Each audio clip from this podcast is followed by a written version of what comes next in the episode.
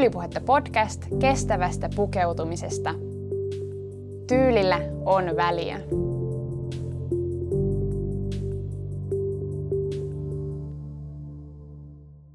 Moneen kertaan Tyylipuhetta podcastin historiassa mä oon tullut maininneeksi, että mä en ole minimalistinen pukeutuja.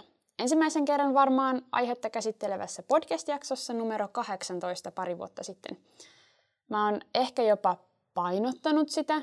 Mä oon myös sanonut, että mä en ole minimalistinen sisustaja. Jotain on kuitenkin ehkä alkanut muuttua, tai ehkä aika isostikin. Ehkä mussa on sittenkin aika paljon minimalistisen pukeutujan piirteitä. Mä voisin ehkä vähitellen alkaa uskaltaa jopa kutsua itseäni minimalistiksi.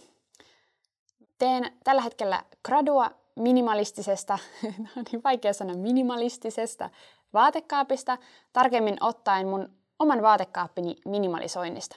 Mä poistin sadan päivän ajan mun vaatekaapista yhden vaatteen per päivä niin, että jäljelle jäi vain kahdeksan vaatetta. Tämän tutkimuksen herättämien oivallusten valossa mä teen tämän jakson, johon mä paketoin kaiken sen, mitä mä minimalistisesta vaatekaapista tässä kohtaa tiedän. Tervetuloa mukaan!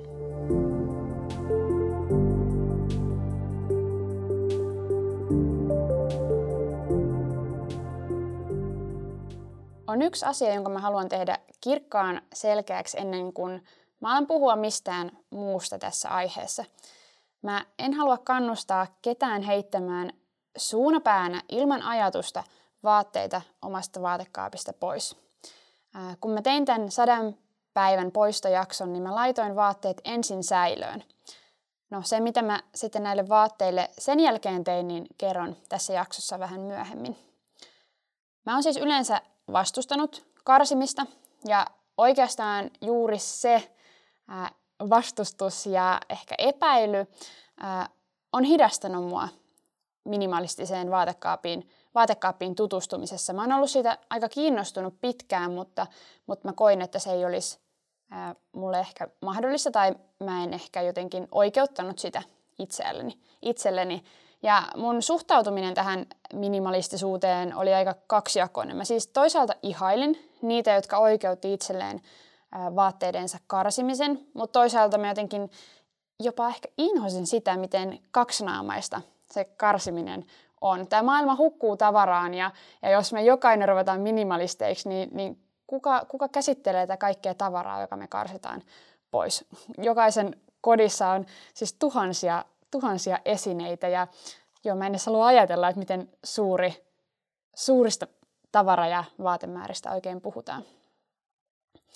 Vaatteiden poisheittämiseen liittyy paljon ongelmia ja näiden ongelmien koressa siellä ihan ytimessä on se, että me kulutetaan vaatteita nopeasti ja paljon ja yksikään huonolaatuinen, ja mä haluan painottaa nimenomaan tätä sanaa huonolaatuinen, pois heitetty vaatekilo ei tee hyvän tekeväisyyttä, vaikka sen lahjoittaisikin eteenpäin.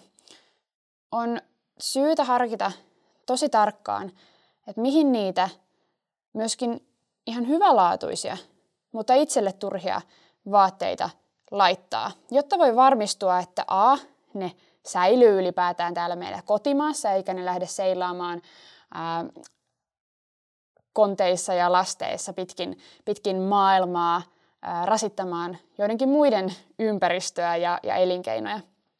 Ja B, ää, jotta joku niitä tarvitseva oikeasti voisi saada ne käyttöön, ne hyvälaatuiset vaatteet käyttöön.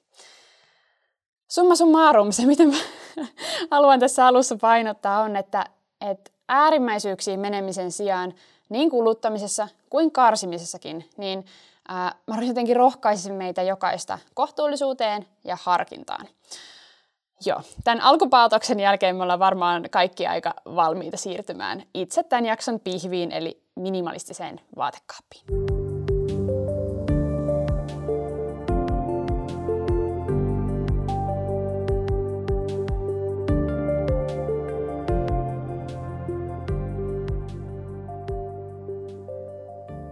Minimalistisia vaatekaappeja on yhtä monta kuin on minimalistista pukeutujaa. Ei ole siis yhtä ainoa tapaa olla minimalistinen pukeutuja.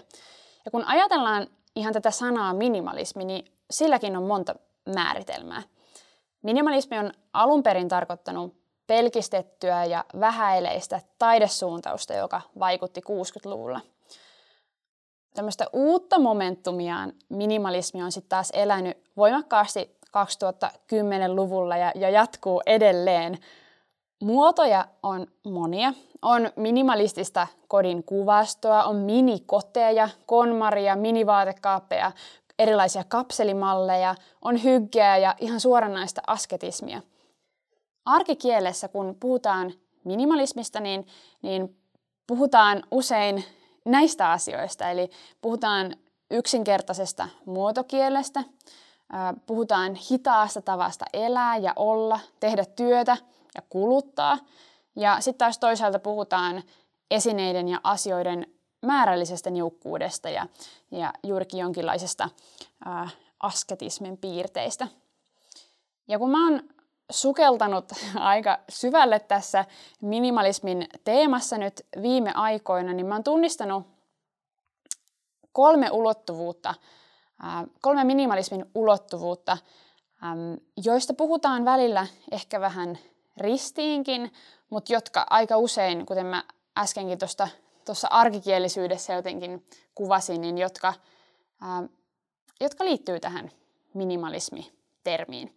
Ensimmäinen näistä ulottuvuuksista on määrä, ja tässä, jos sitä ajatellaan tämmöisenä linjana, niin toisessa päässä on vähän ja toisessa päässä paljon. Tai oikeastaan ihan ääripäissä on varmaan ei yhtään ja toisessa on kaikki tai miten se oikein halutaan, halutaankaan sanoa, mutta kuitenkin puhutaan siis määrästä. Ja minimalismin piirissä se usein tarkoittaa tavaran ja erilaisten elämän elementtien karsimista välttämättömään minimiin. Ja tästä esimerkkejä on vaikka nämä kuuluisat The Minimalists tai sitten kotimainen esimerkki Petri Luukkainen, joka on tehnyt tämmöisen dokumentin kuin Tavara taivas, josta varmaan moni on kuullut. Yleensä pyrkimyksenä on vähentää, jotta voisi keskittyä johonkin tärkeään ja, ja ylipäätään merkityksellisempään elämään. Toinen ulottuvuus on vauhti. Puhutaan hitaudesta ja tai nopeudesta. Ää, tässä ulottuvuudessa ää, tämmöinen niin kuin tietynlainen alkusysäys, tai ainakin ajatellaan nyt yksi tämmöinen alkusysäys on ollut slow food, ää, eli hidas ruokaliike, joka sai alkunsa vastaiskuna Rooman ensimmäiselle McDonaldsille. Ja, ja tästä on kasvanut siis kokonainen slow-liike ja hitauden filosofia, joka vaikuttaa, ää, vaikuttaa meidän tämänhetkisessä kulttuurissa on aika iso semmoinen ää, ehkä trendi tällä hetkellä ja ollut siis jo, jo pidempäänkin. Kolmas ulottuvuus on laatu ja sillä tarkoitan ää, yksinkertaisuutta versus runsautta. On totta, että kaos kerää kaaosta ja sitten ajatellaan, että yksinkertaisuus taas luo selkeyttä. Ja voidaan puhua esimerkiksi arjen rutiineista ja järjestyksestä. Voidaan puhua selkeydestä ja yksinkertaisuudesta siinä, miten asiat on järjestelty ja millaisia ne ovat. Ja esimerkiksi vaikka vaatteiden kohdalla voidaan puhua tästä pelkistetystä muotokielestä ja, ja esimerkiksi pelkistetyistä väreistä.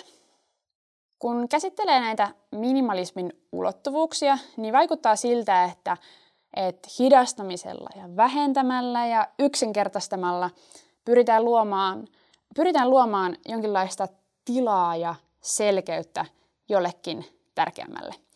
Pyritään viemään huomio pois kiireestä, hälystä, materiasta ja kaauksesta johonkin olennaisempaan tässä elämässä. Ja se onkin sitten hyvä kysymys, että mitä se kenellekin tarkoittaa ja, ja onko ylipäätään tämmöinen ei-materiaalisen tilan saavuttaminen edes mahdollista? Vai onko se vain tietylle pienelle vauraalle ja esimerkiksi terveelle ihmisryhmälle mahdollinen todellisuus?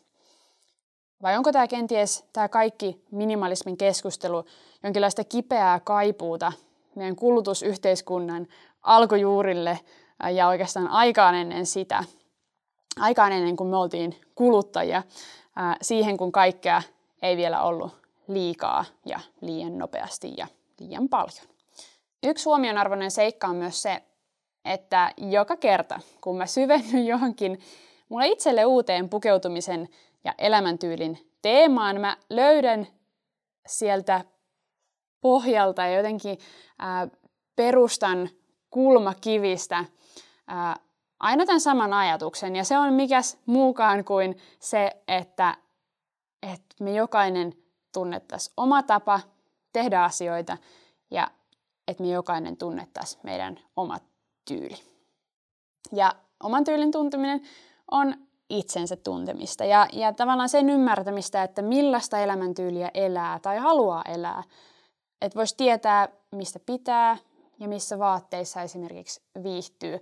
Ja tämä tämmöinen tietoisuus tietyllä tavalla, niin kuin ajattelen, että luo pohjaa ää, minimalismin toteuttamiselle elämässä. Mutta huomasin myös, että, että oman tyylin tuntemisessa ei kuitenkaan tarvitse olla valmis kokeillakseen minimalistista vaatekaappia.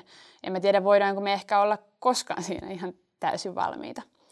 Parhaimmillaan nämä kaksi prosessia tukevat toinen toisiaan.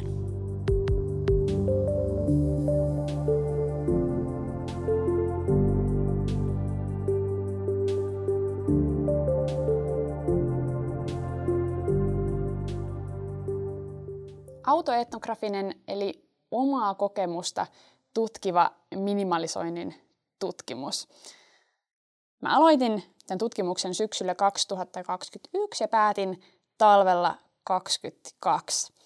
Ja tutkimus toteutui näin. Mä poistin yhden vaatteen päivässä sadan päivän ajan, niin kuin mä teille jo kerroin. Mä rajasin mun tutkimuksen sen kauden arkivaatekaappiin ja taas tutkimuksen ulkopuolelle jäi esimerkiksi koti ja urheilu ja alus, yö ja ulkovaatteet. Mä en kokenut mielekkääksi lähteä käsittelemään niitä tässä. Äh, halusin pitää tämän simppelinä ja toisaalta jotenkin kaikkein antoisampana meille kaikille. Minimalisoinnin kohteena oli siis yhteensä sata mulle tärkeää vaateaaretta. Ja jäljelle minimalisointiprosessin jälkeen vaatekaappiin jäi sen kauden, eli syys-talvikauden, kahdeksan vaatekappaletta. Mä elin näiden kahdeksan vaatekappaleen kanssa yhden viikon ajan, ja mä oon itse tehnyt näistä vaatteista tyylipuheen Instagramin Reels-videon, jossa haluat nähdä, että mitkä nämä nimenomaiset vaatteet oli. Mm, mä totesin tämän viikon jälkeen, että tämä ei muuten toimi. Tämä on kyllä pienin mahdollinen vaatekaappi, mutta ei toimiva vaatekaappi. Vastaan tuli esimerkiksi pesurytmin haasteet. Mä ahdistuin, tai en ehkä ahdistunut, mutta huolestuin siitä, että miten mun vaatteet kuormittuu ja, ja mulla oli semmoinen tietynlainen pelko siitä, että mun lempivaatteet ää, kuluu puhki tai, tai pilaantuu ää, niin kuin käyttökelvottomiksi. Myöskin pukeutumisen ilo katosi, jota mä yleensä koen mun vaatekaapin parissa. On, on aina kokenut ja, ja koin myös ää, aiemmin tässä minimalisoinnin prosessissa, mutta kahdeksan vaatteen kanssa oli, oli tosiaan valuneet värit ja, ja ilo pukeutumisesta. No itse tämä mun pro osuus päättyi tähän kokeiluun. Tähän kokeiluun ää, joo, mä totesin siis, että kaikkein, pienen, kaikkein pienin mahdollinen vaatekaappi on toimimaton, ainakin mun omalla kohdalla. Mutta jatkoa seuraa, nimittäin ää, tämän kirjaimellisen pohjalukeman jälkeen mä aloin lisätä vaatteita takaisin mun vaatekaappiin. Mä tein sen kahdeksan vaatteen erissä. 16 vaatteen vaatekaappi alkoi olla jo parempi. Ää, ilo ja semmoinen pukeutumisen toimivuus alkoi palautua. Mä olin kuitenkin edelleen aika huolissani vaatteiden liiasta kulumisesta. Suurin osa mun vaatteista on käytettynä tehtyjä yksittäishankintoja tai itse valmistettuja aarteita ja, ja niiden korvaaminen ei olisi mun lompakolle ollenkaan helppoa aina ei, aina ei edes mahdollistakaan.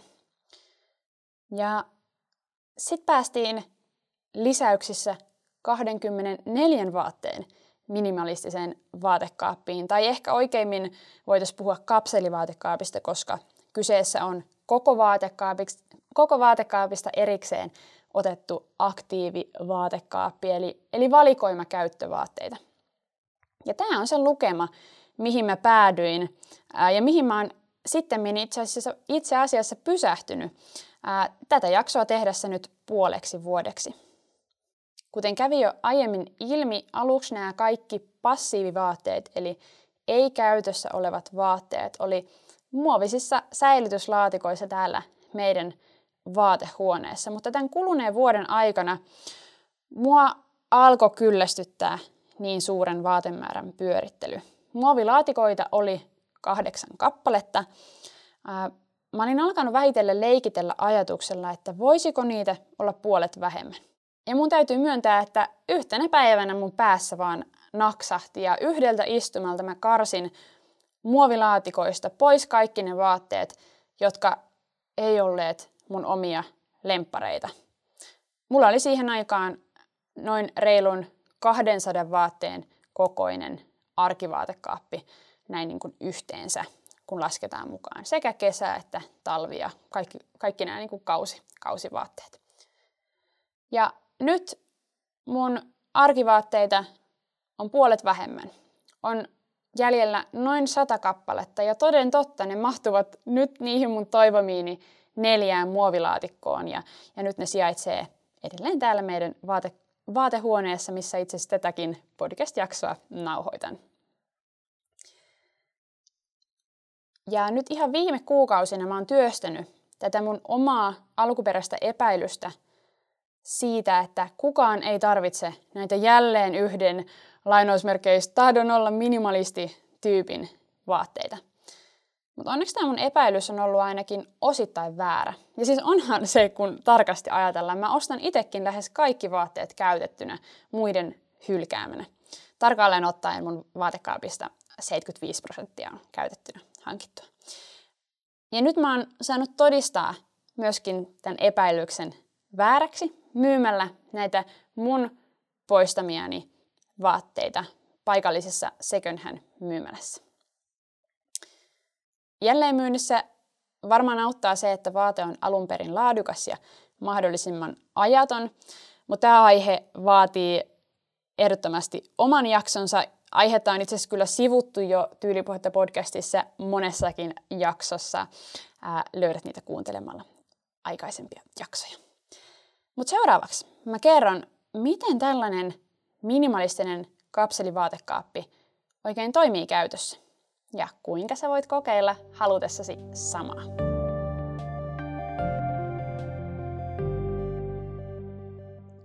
Erilaisia lukuja minimalistiselle kapselivaatekaapille on monia. Esimerkiksi tämä tunnettu Project 333, projekti 333, jossa kolmen kuukauden ajan vaatekaappi koostuu 33 vaatteesta.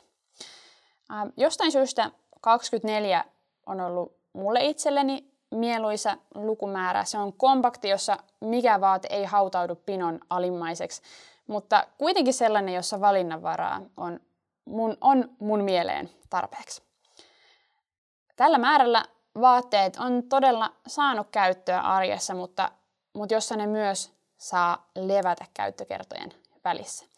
Nimittäin luonnonkuituiset vaatteet ihan oikeasti tykkää välillä tuulettua ja levätä ja, ja palauttua, jotta ne kestää mahdollisimman pitkään.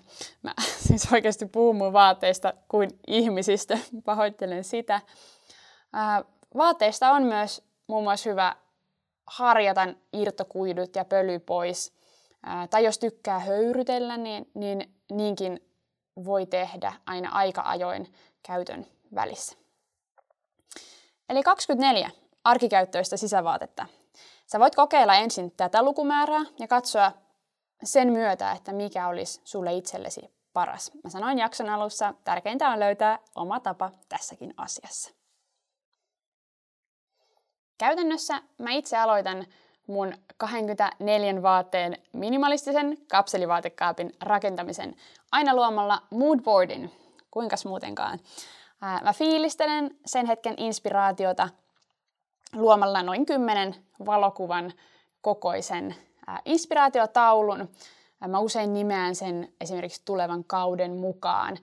Tällä hetkellä eletään syksy-talvi 22 kautta, niin haen itseäni kiinnostavaa inspiraatiota ja, ja oikein jotenkin niin kuin makustelen sitä, että, että mikä mua just nyt pukeutumisessa inspiroi ja innostaa. Ja tämä inspiraatiotaulu luo pohjaa ja suuntaa sille, että minkälaisen kapselin mä oikein rakennan. Sen myötä voi myös nähdä, ää, nähdä suuntaa sille, että minkälaisia oman tyylin uniformuja mä haluan tuoda osaksi tätä seuraavaa ja rakenteilla olevaa ää, minimalistista kapselia. Ja seuraava vaihe onkin moodboardin jälkeen rakentaa muutama kappale, yleensä käytän yhdestä viiteen kappaletta oman tyylin uniformuja. Ja uniforma-ajattelusta mä oon puhunut monta kertaa, siitä on oma podcast-jakso tehtynä ja löydät siitä myös infoa tyylipuheen verkkosivuilta. En sukella siihen sen syvemmälle, mutta tosiaan uniformu yksinkertaisuudessaan sun ö, oman tyylin luottoasu, se on kiteytys sun, sun omasta tyylistä ja, ja niistä vaatteista, joissa sä viihdyt. Ja luomalla uniformut kapselin ää, ikään kuin, niin kuin pohjarakennusaineeksi, sä varmistat, että, että todella siinä kapselissa, jonka sä rakennat, on käyttökelpoisia asukokonaisuuksia. Siellä on semmoisia asumalleja, joita sä ihan oikeasti voit sun arjessasi käyttää. Kun nämä uniformut on rakennettu sen inspiraatiotaulun pohjalta, niin rakennetaan loput tästä minikapselista, eli aktiivivaatteista, jotka otat sitten ää, sitten aktiiviseen käyttöön. Ja nyt puhutaan siis siitä 24 vaatteesta. Mä itse ainakin tykkään niiden uniformujen myötä sit täydentää ikään kuin sitä vaatevalikoimaa, jonka mä niiden uniformujen kautta on jo valinnut. Mä ehkä valitsen jotain, jos mulla on vaikka mm, tämä mun perinteinen uniformu mukana, eli kauluspaita, äh, teepaita tai poolo ja suorat housut, niin mä otan ehkä ää, variaatioita siihen. Mä voisin ottaa muutamat toisetkin suorat housut mukaan ja ehkä toisen kauluspaidan, muutaman eri värisen ää, teepaidan tai, tai poolon täydentämään sitä. Eli mä mietin tämmöisiä ää, niiden uniformujen kautta tämmöisiä variaatioita, ää, mitä mä haluan ottaa mukaan.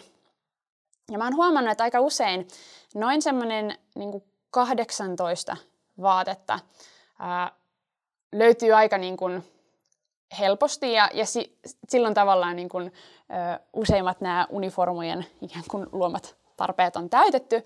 Ja sen jälkeen on ihana valita ne loput kuusi vaatetta ikään kuin, että oi mitä vielä mä haluan tähän ää, vaatekapseliini tuoda. Ja, ja tämä on just se, ää, kun mä saan itse kokea aidosti ja todellisesti omasta vaatekaapista shoppailun. Eli mä saan käydä niitä mun säilössä olevia vaatteita ja, ja jotenkin todella fiilistellä sitä, että, että mitä näistä mulle tärkeistä luottovaatteista mä oikein haluan nyt ottaa esille ja käyttöön.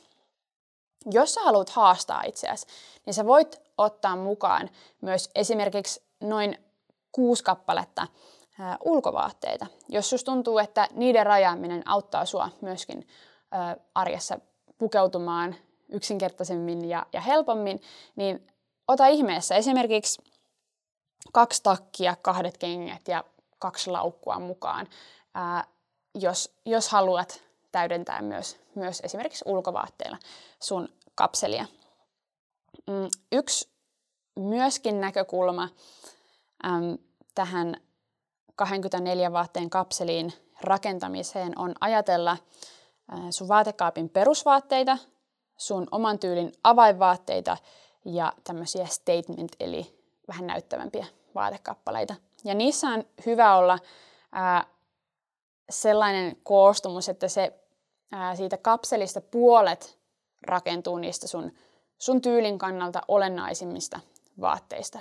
Ja loput 25 ja 25 prosenttia kuuluu näille basic-vaatteille, joita mun kohdalla esimerkiksi on vaikka juurikin teepaidat ja ää, esimerkiksi farkut on mulle myös semmoista basic-vaatteet. Statement-vaatteita taas on vaikka blazerit ja äm, neuleliivit, jotka on tämmöisiä ikään kuin mun tyyliä täydentäviä asioita. Ja se valtaosa kapselista säästetään ää, tai jotenkin annetaan näille oman tyylin luottovaatteille, oman tyylin avainvaatekappaleille. Ja mun kohdallahan esimerkiksi juuri suorat housut ja kauluspaidat, ää, neuleet. Nämä loput vaatteet, jotka jää sinne säilöön, ää, ne on hyvä säilyttää tiiviisti. Ää, esimerkiksi juuri tämmöisissä muovilaatikoissa, että, että mikään esimerkiksi tekstiilituholainen ei pääse niihin käsiksi.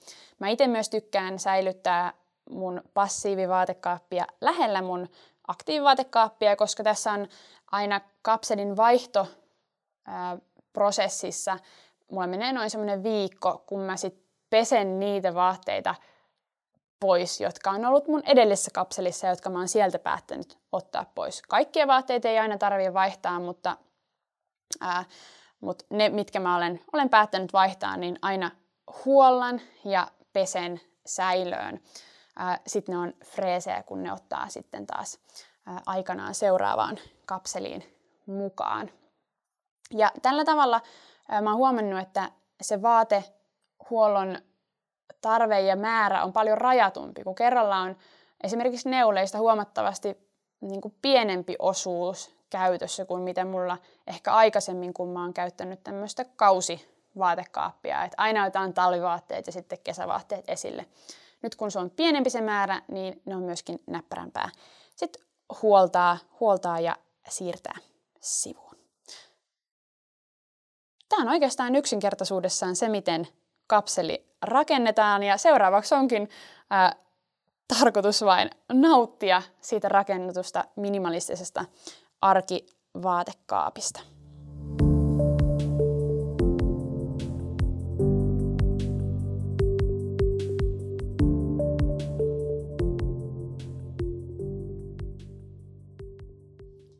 Eli 24 kappaletta sisävaatetta, halutessasi 6 kappaletta ulkovaatetta. Kokeile, millä tavalla tämä voisi sun arkea helpottaa. Miten mä sitten itse olen kokenut tämän kokeilun? Se on ollut ihan mahtavaa. Parhaimmillaan tämmöinen minikapseli, minikapseli, se tuo selkeyttä ja helppoutta, myöskin jonkinlaista vapautta mun arkeen. Mutta totta on, että, että tämän tyyppinen minimalistinen kapselivaatekaappi ei ihan tällaisenaan varmasti sovi kaikille, joten oo ihmeessä rohkea luomaan tästä metodista oman näköisessä versiot.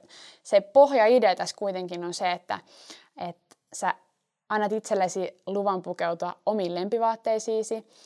Sulla on käytössä rajatumpi, pienempi määrä vaatteita, joka helpottaa semmoista päivittäistä valintaa, jota sä teet sun pukeutumisen eteen. Ja huomaa myös, että jokaista aktiivikapselia ei tarvitse käyttää yhtä pitkää aikaa, vaan niiden päivittämisen rytmiä sä voit vaihdella ihan tilanteen mukaan. Ja tarpeen vaatiessa mikään ei estä sua ottamasta jotain passiivivaatetta mukaan kapseliin sen kapselin käyttöajan ää, käyttö, käytön aikana, mikäli sä huomaat, että juuri se kulmakivi puuttuukin ää, siitä vaatekaapista. Yksinkertaistamisen tarkoitus ei ole tuoda mielipahaa, vaan vaivattomuutta ja iloa. Ja niin paljon iloa se on tuonutkin ainakin mun pukeutumiseen ja arkeen. Mä oon havainnoinut tätä matkaa tosi paljon, johtuen tietysti osittain tästä gradu-tutkimuksestani. Ja mä oon oivaltanut muun muassa seuraavia asioita.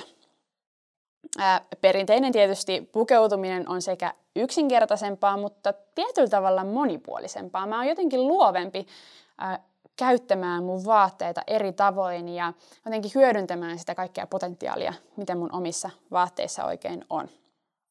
Mä oon myöskin viimein antanut itselleni luvan nauttia mun suosikkivaatteista. Mä en enää jotenkin ajattele, että no mun nyt täytyy käyttää näitä kaikkia vaatteita tasaisesti, koska mä nyt omistan ne, vaan, vaan ihan oikeasti mun vaatekaappi koostuu aika lailla mun, mun lempivaatteista. Ja mä saan nauttia niistä aivan siis täysin, jotenkin täysin siemauksin. Ja mä olin tosi pitkään ajatellut, että tämmöinen tilanne ei voisi olla mahdollista.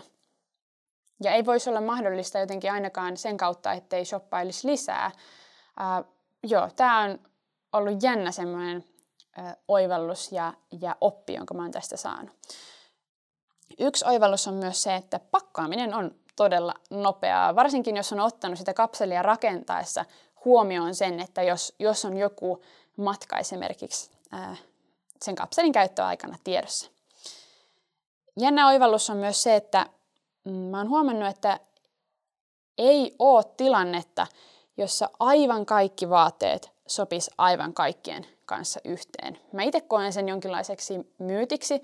Mä, vaikka mulla on pieniä tarkkaan rajattu määrä vaatteita, niin mä en siltikään voi aivan sokkuna ottaa kahta vaatetta ja laittaa yhteen. Tai voinhan mä, mutta ö, siinä on kyse vaatteiden mittasuhteista ja oikeista värisävyistä. Ja, ja mä oon aika tarkka tuommoisten asioiden suhteen, joten ö, on joitain tiettyjä asioita, mitä mä en siltikään halua yhdistää keskenään, vaikka periaatteessa se olisi mahdollista, koska mä ajattelen, että esimerkiksi paitamekon kanssa paremmin sopii vähän lyhyempi lahkeinen housu kuin ihan täysmittainen suora housu. Nämä on tosi pieniä juttuja, mutta ehkä saat kiinni, kiinni siitä, mitä mä tarkoitan. Ja, ja tästä päästään oikeastaan aika lailla suoraan seuraavaan oivallukseen, jonka mä oon tehnyt, että et ylipäätään tämmöinen mun käsitys vaatteiden yksityiskohdista, joista mä pidän ja joista mä taas en pidä, niin se on vahvistunut ihan hurjasti, kun mä oon keskittynyt pienempään määrään vaatteita. Mä oon ylipäätään huomannut tässä, että mä siis tarvitsen huomattavasti vähemmän kuin mä olen ajatellut, vaikka mä oon ihminen, joka, joka tykkää pukeutumisen vaihtelusta ja variaatiosta. Ylipäätään tämä on saanut mut harkitsemaan yhä enemmän sitä, että mitä mä haluan kotiin ja vaatekaappiin ottaa, mitä uusia vaatehankintoja mä oikeastaan haluan tehdä. Siinä on tullut jotenkin tosi paljon valikoivampaa, että mitä vaatekappaleita haluan ja, ja mihin mä ylipäätään haluan käyttää mun rahoja. Tämmöinen tietoisuus tietyllä tavalla mm, vaatehankintoihin on lisääntynyt. Ja sitten taas toisaalta ne hankinnat, mitä päättää tehdä, niin mä nautin niistä huomattavasti enemmän, koska mä yleensä nyt haaveilen ja jotenkin suunnittelen niitä pidempään kuin aikaisemmin. Vaikka tosiaan käytettynä ostaessa siinä on pientä semmoista ää, tavallaan spontaaniutta täytyy olla mukana, että se mitä haaveilee, niin sitä ei aina välttämättä tule vastaan ja voikin tulla vastaan jotain muuta, mitä on ajatellut, mutta semmoista tietynlaista suunnitelmallisuutta hyödynnän siis ostoslistaa, joka luo, luo sitä suuntaa niille hankinnoille. Olisi ihana kuulla tässä kohtaa, että, että miltä, miltä tämä minimalistisen vaatekaapin rakentamisen ideat ja, ja miltä nämä mun kokemukset sun korvaan oikein kuulostaa. Me ollaan siis jaettu nyt tyylipuheella jo jonkin verran sisältöä tästä ja tullaan luomaan sitä jatkossa yhä enemmän. Ja kuten aina, musta olisi niin ihana rikastuttaa mun omaa näkemystä kuulemalla. Tietysti, että miten, kuten sanoin, miten tämä resonoi suussa, mutta, mutta myöskin kuulemalla juuri sun kokemus minimalistisesta vaatekaapista. Se, miten, miten sä oot ää, hyödyntänyt tämmöisiä ää, vähemmän, vähemmän ja yksinkertaisemman ja, ja hitaamman ää, kuluttamisen ja vaatteiden, vaatteiden käsittelyn ja pukeutumisen ehkä ideologioita sun arjessa. Oo siis vapaa jakamaan sun oma kokemus minimalismista ja minimalistisesta pukeutumista meille esimerkiksi Instagramissa. Mua kiinnostaisi kuulla, että millä eri tavoin minimalistista pukeutumista voikaan toteuttaa. Sillä kuten sanottua, minimalistisia elämäntyylejä on yhtä monta kuin on minimalistiakin. Niin, kai mä uskallan vähitellen kutsua itseäni minimalistiksi, ehkä niin kuin omalla tavallani. Ää, mulle tärkeää on vauhdin hidastaminen ja yksinkertaistaminen ää, siinä vaatteiden, miltä ne, miltä ne näyttää, miltä ne tuntuu. Ää, jotenkin semmoisen kohtuullisen määrän ylläpitäminen. Hitaus, yksinkertaisuus, kohtuullisuus, nämä on mulle olennaisempia asioita kuin asketismi ja kaiken karsiminen ihan siihen totaaliseen minimiin. Mun mielestä vaatteet ja tyyli on ihana asia ja mä haluan nauttia, nauttia niistä jatkossakin. Kiitos kun kuuntelit jakson. Moi moi!